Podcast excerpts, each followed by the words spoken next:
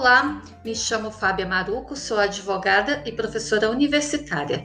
Bem-vindos a mais um episódio do podcast Direito Antenado, espaço para informação sobre tudo do que há de mais relevante na área do direito em uma linguagem acessível e descomplicada.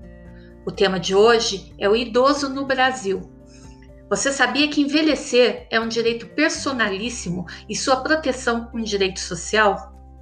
No Brasil, apenas a partir da Constituição de 1988, no artigo 203, inciso 1, primou-se pela garantia e proteção dos direitos da pessoa idosa, impondo ao Estado a obrigação de proporcionar um envelhecimento saudável e em condições dignas através de execução de políticas públicas. Segundo o artigo publicado pelo site politize.com, se fôssemos tirar uma fotografia das pessoas idosas no Brasil, não exatamente veríamos o estereótipo de uma avó fazendo bolo, vendo televisão ou sentada na varanda a olhar a rua. Não que isso seja um problema. Pesquisas mostram que os cidadãos acima dos 60 anos estão cada vez mais ativos e presentes no mercado de trabalho. Mas por quê? O aumento da longevidade resultou em uma vida produtiva mais longa, o que permitiu mais experiências no currículo e cargos mais altos.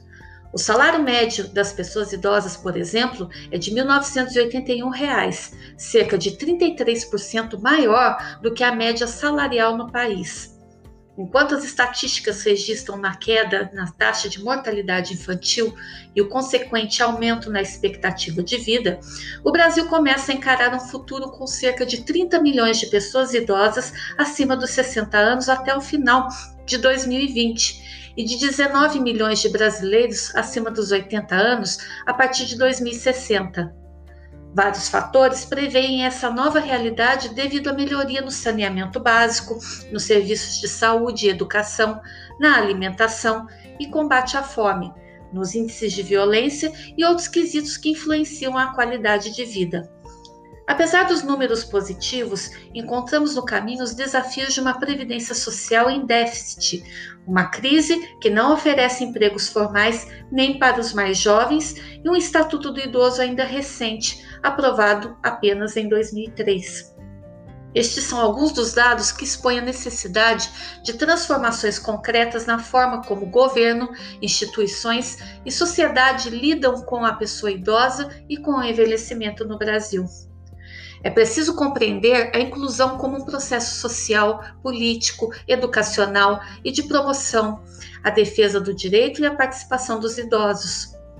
O artigo 2 do Estatuto do Idoso diz que o idoso goza de todos os direitos fundamentais e inerentes à pessoa humana, sem prejuízo da proteção integral de que trata a lei e outros meios, todas as oportunidades e facilidades para a preservação de sua saúde física e mental e seu aperfeiçoamento moral, intelectual, espiritual e social em condições de liberdade e de dignidade.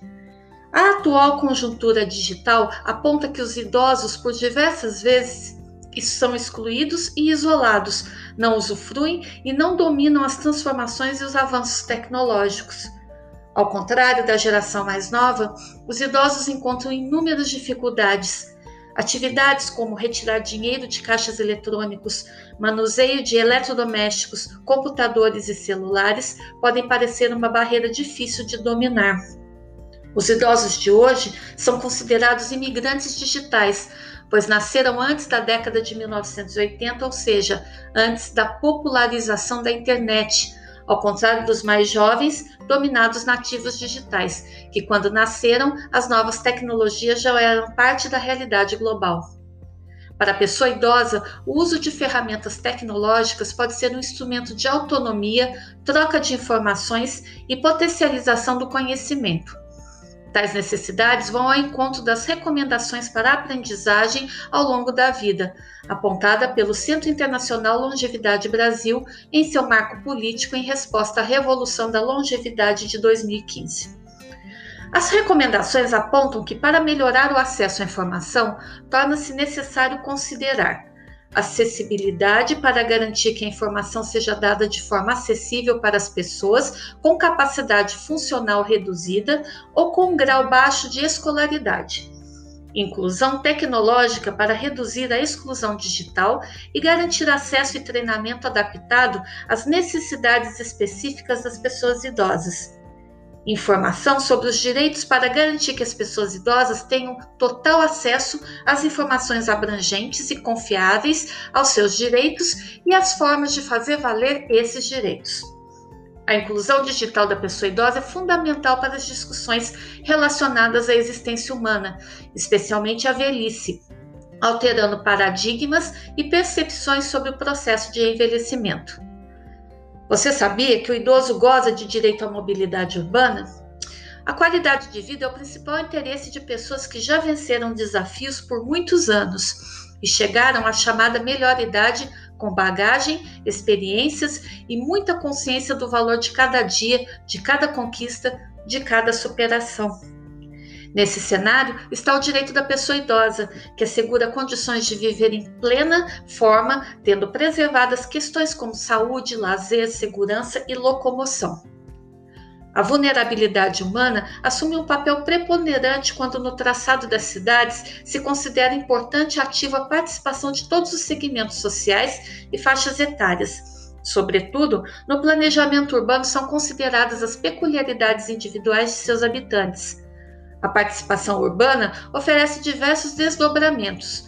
No caso da pessoa idosa, considerados aspectos de sua efetivação, como, por exemplo, semáforos sonoros e mais lentos, banheiros em praças e espaços públicos, em virtude das dificuldades decorrentes da incontinência que acompanha o processo de envelhecimento, calçadas e logradouros públicos que permitam mobilidade dos idosos sem aclives, declives, ressaltos ou desníveis acessibilidade sem mobilidade, como no caso de cadeirantes, ou com mobilidade reduzida, dependentes de bengalas, muletas, andadores. Cinemas, teatros, proclamações culturais, musicais, folclóricas, entre outros, que propiciem a participação do idoso nos festejos, tradições da comunidade.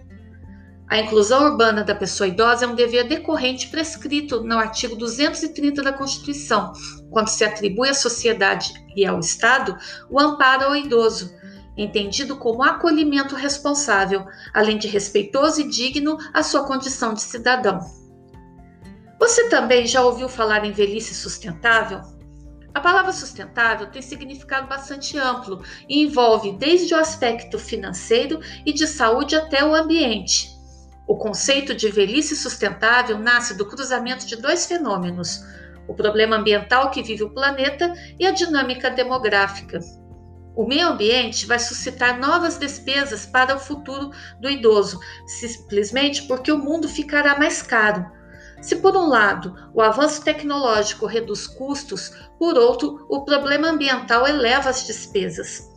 Produzir de forma sustentável custa mais.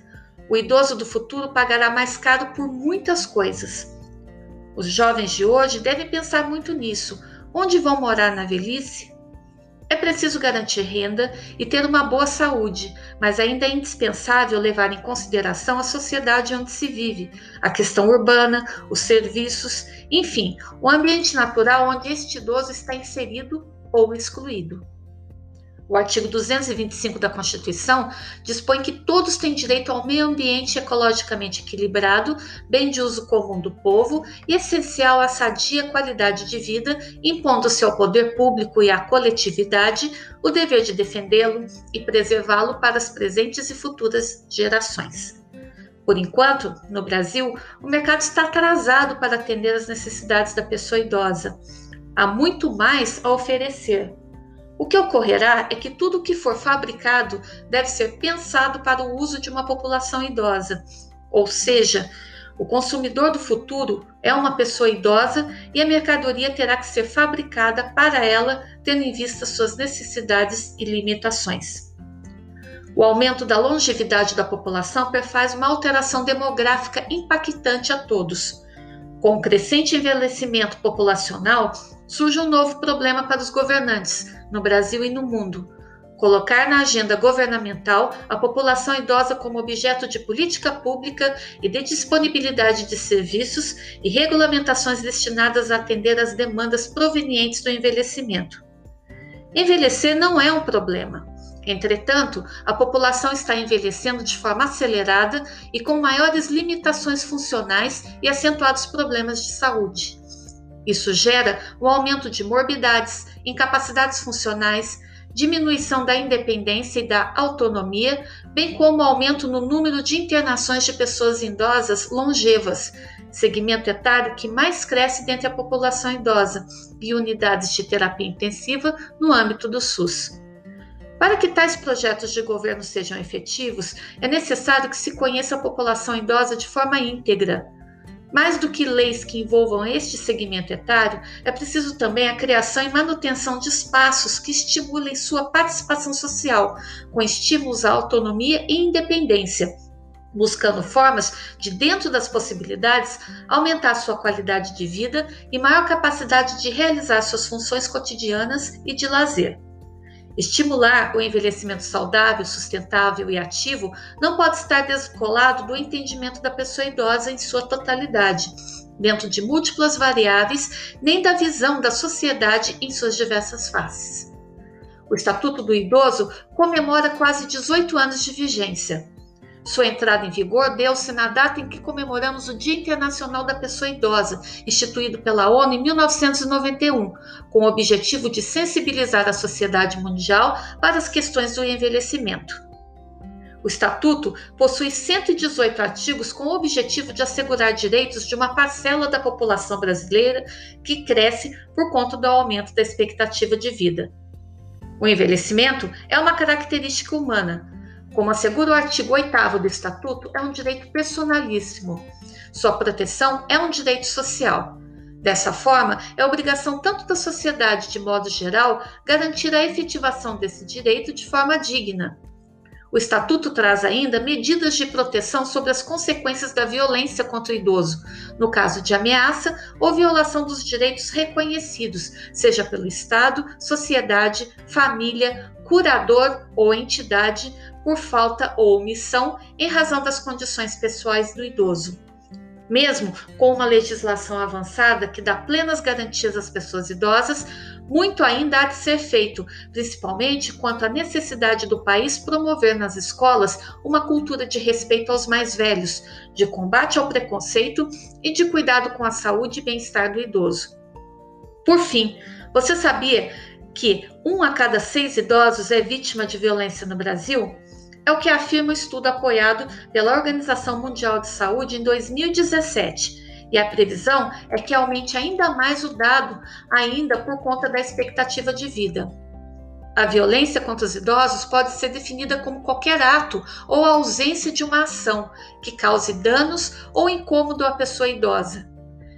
Estão entre os casos mais comuns os abusos psicológicos, abusos financeiros, negligência, abusos físicos e os abusos sexuais. A consciência sobre o abuso dos idosos é ainda um tabu. Dados apontam que dois terços dos agressores são filhos, que agridem mais que filhas, noras ou genros e cônjuges, nessa ordem.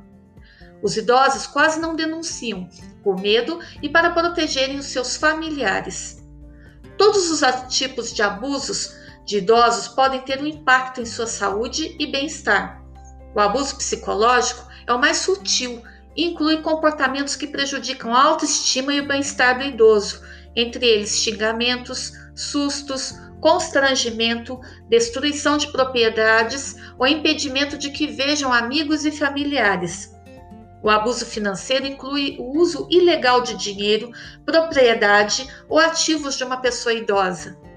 A negligência envolve a falta e a falha no atendimento de suas necessidades básicas como alimentação, habitação, vestimentas e cuidados médicos.